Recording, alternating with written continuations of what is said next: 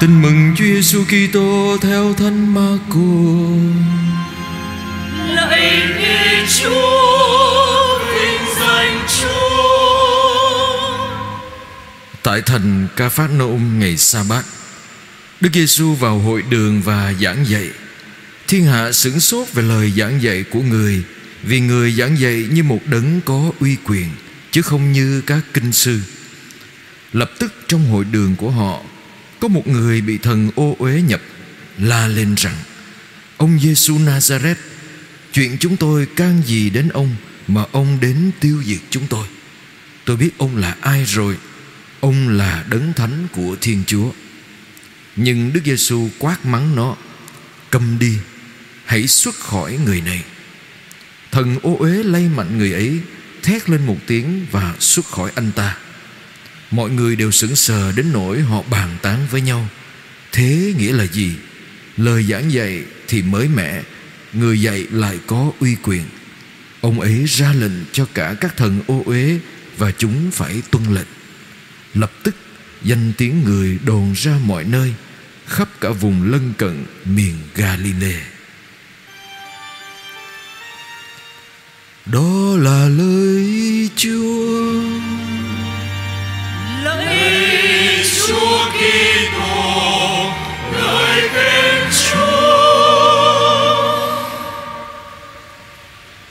Anh chị em rất thân mến,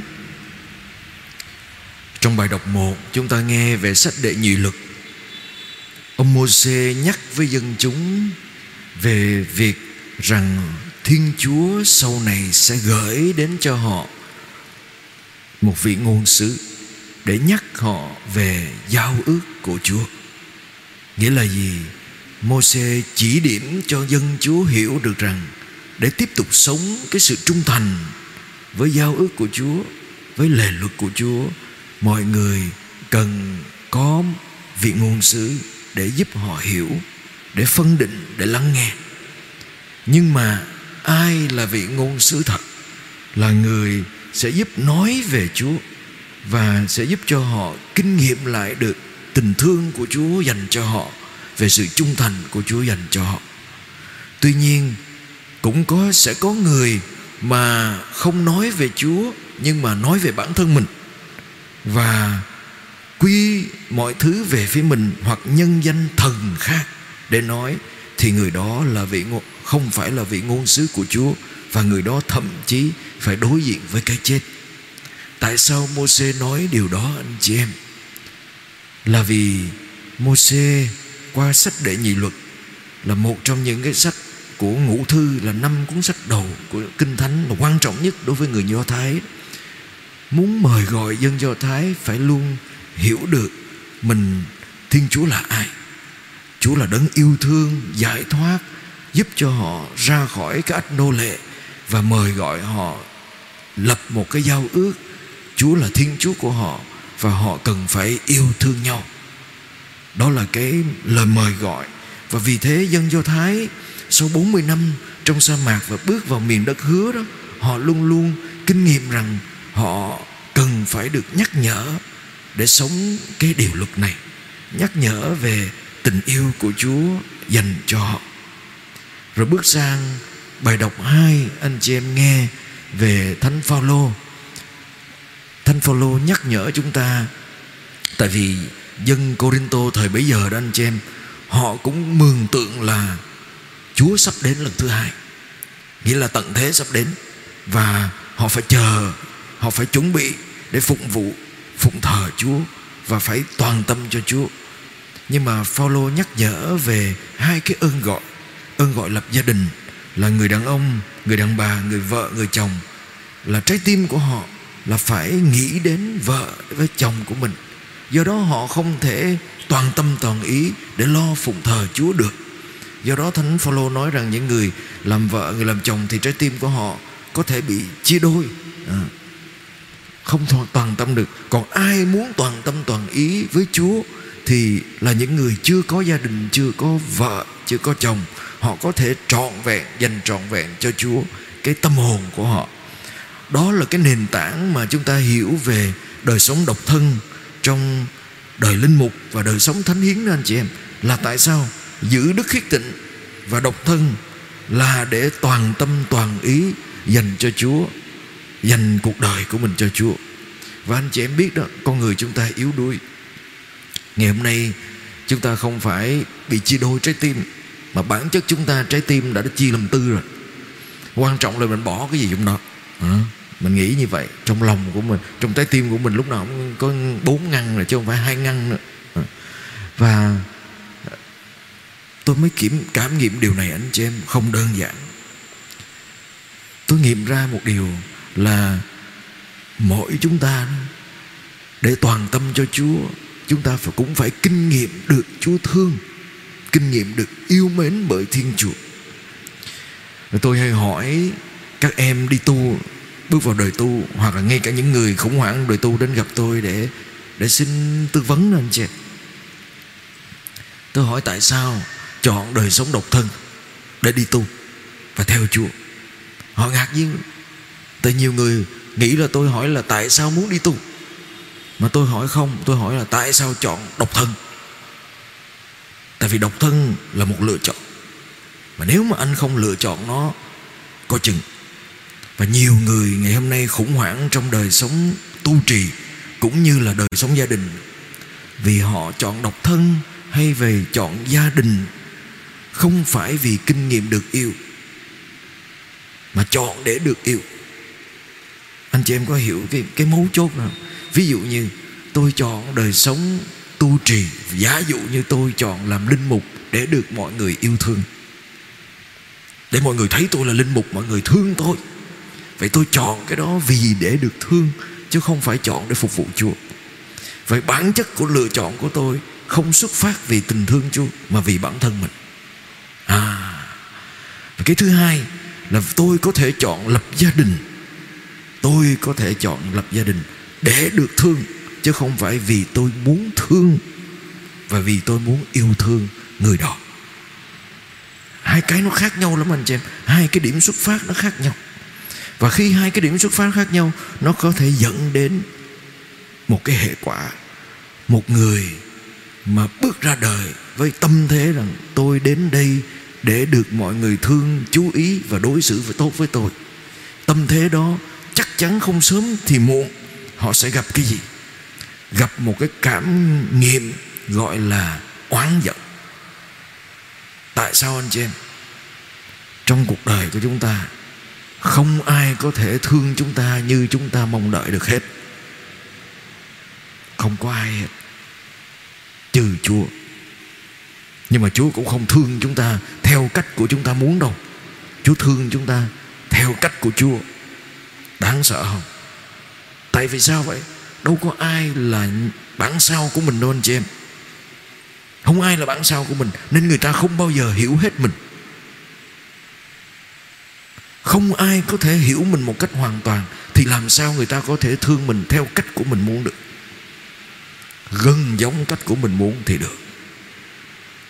Và rất không may, nếu chúng ta bước vào đời với cái tâm thế rằng mọi người, tôi như thế, mọi người phải thương tôi, phải phải đối xử với tôi như tôi mong muốn, lúc đó chúng ta chỉ chuốt cái sự oán hận vào mình, vì mình không bao giờ được cái mình mong muốn hoặc là hoặc là cái thứ hai là gì?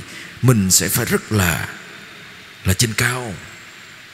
Mình mà cao nhất trên hết và mọi người phải tôn thờ mình nên sẽ phục vụ mình, phụng thờ mình theo cách mà mình mong muốn. Để chi vậy? Để mình ban phát lại cho họ. Nghĩa là họ cũng phải thương mình. Và hai cái cảm xúc đó, hai cảm giác đó oán hận và tự tôn đó anh chị em oán hận và tự tôn là hai cảm giác mà nó hủy hoại con người chúng ta ghê gớm nhất trong cuộc đời. Do đó, toàn tâm là gì? Là trái tim của chúng ta để dành cho người đó. Cho chúa, cho vợ, cho chồng. Trái tim của ta để dành cho người đó. Biết được rằng người đó không bao giờ có thể ứng lại như chúng ta mong đợi.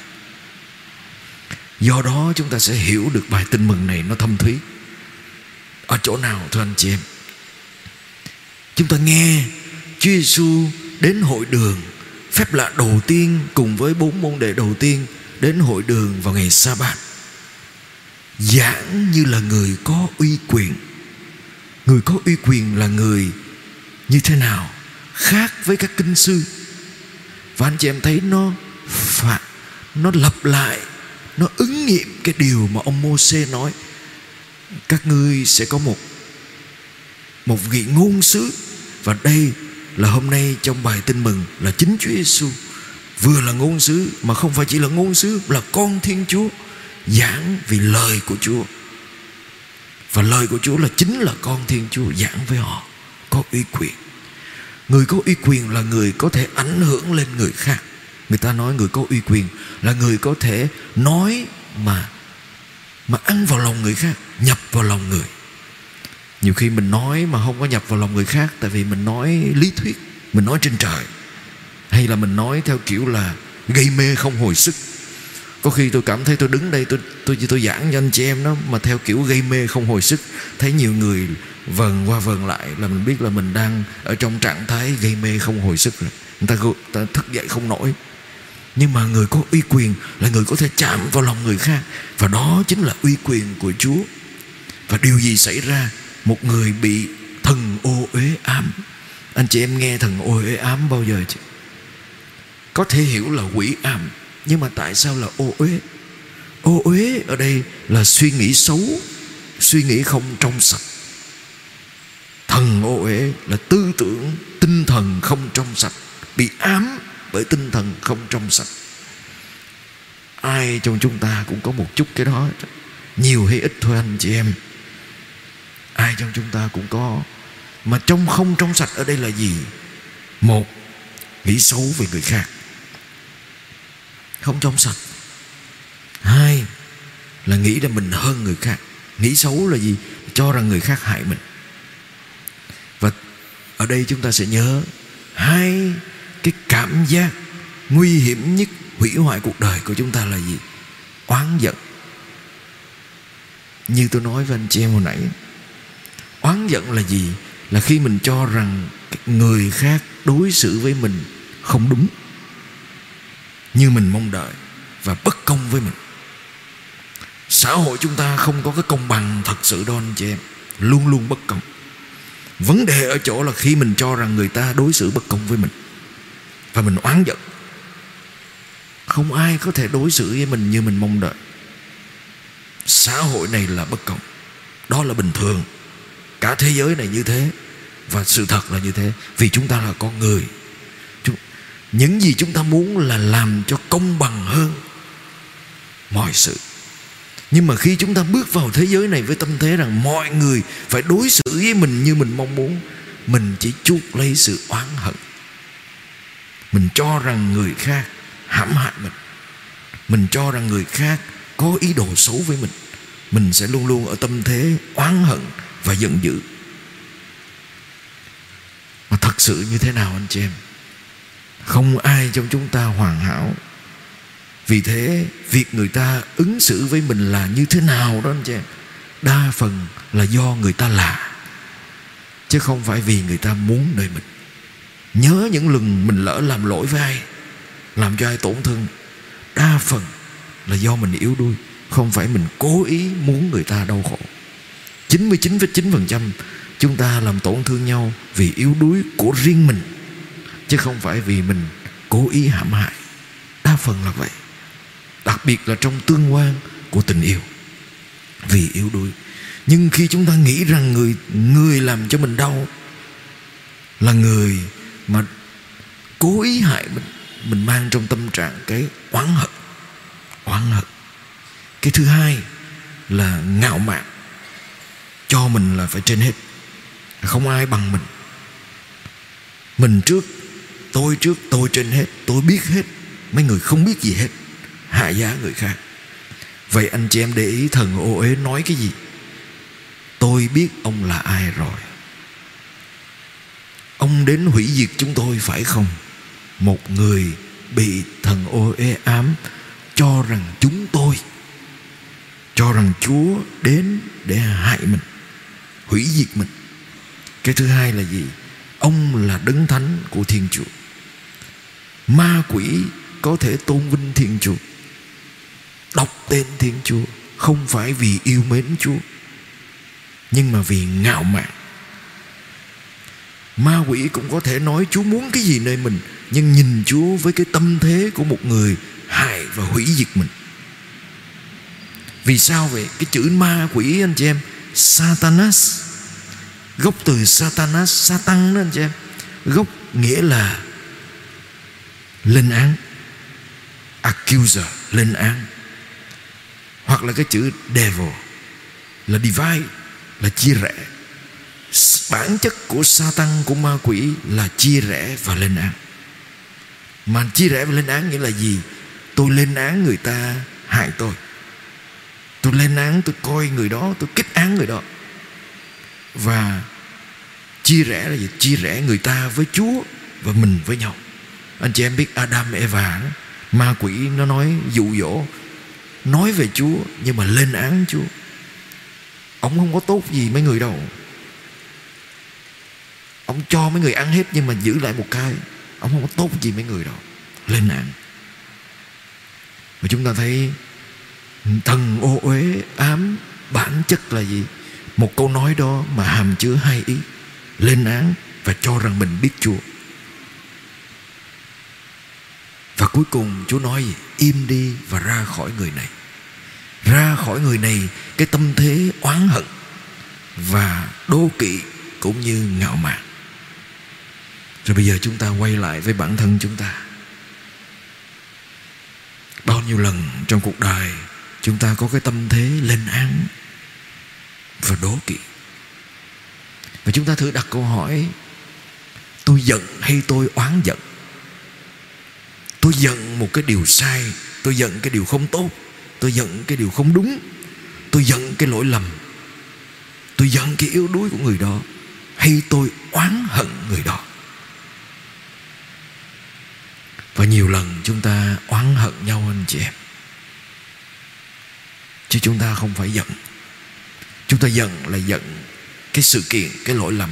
Oán hận là chúng ta nhắm đến con người đó. Và mình muốn trả thù mình muốn làm cho người đó đau khổ trở lại. Oán hận. Và chúng ta thấy cuộc sống của chúng ta ngày hôm nay, mình lên tiếng nhiều trong cái sự oán hận. Mình lên tiếng nhiều trong cái sự kiêu ngạo. Tôi biết hết. Tôi trước. Và vì thế, bài tin mừng như Chúa nhắc với chúng ta. Nghe lời Chúa là để cho lời Chúa làm nguội làm câm đi cái tâm thế oán giận trong tâm hồn mình. Mình có quyền giận, nhưng đừng oán hận. Mình có quyền muốn được yêu thương, nhưng đừng đặt mình trên tình thương của người khác. Và hãy để cho chúa làm điều đó với mình. Chúng ta cũng đến với chúa trong ngày chủ nhật và hãy để cho lời chúa nói với mình, nói vào cái tâm hồn đang oán hận của mình, im đi hãy để cho điều đó ra khỏi để tôi được tự do, để tôi được yêu thương và tôi được quay lại với cái giao ước yêu thương của Chúa là trên hết. Điểm thứ hai cũng là điểm cuối cùng, thưa anh chị em. Ước gì mỗi chúng ta không đặt người khác ở trong vị trí phải đáp ứng hết mọi sự với mình. Không ai có thể hiểu hết mình, ngay cả bản thân mình nữa. Mình cũng không thể hiểu hết chính mình. Đừng ép ai phải hiểu mình và phải đáp ứng hết cái nhu cầu của mình lúc đó mình đã kiêu ngạo nhưng mà mình có thể hỏi trái tim của mình tôi dành bao nhiêu phần trăm trái tim của tôi cho người tôi yêu tôi dành bao nhiêu phần trăm tâm hồn của tôi cho chúa và ước chi mỗi chúng ta dành trọn vẹn trái tim, tâm hồn của mình cho người chúng ta yêu là đủ và hiểu được điều đó, chúng ta sẽ tìm lại được bình an trong quyền năng và lời yêu thương của Chúa. Amen.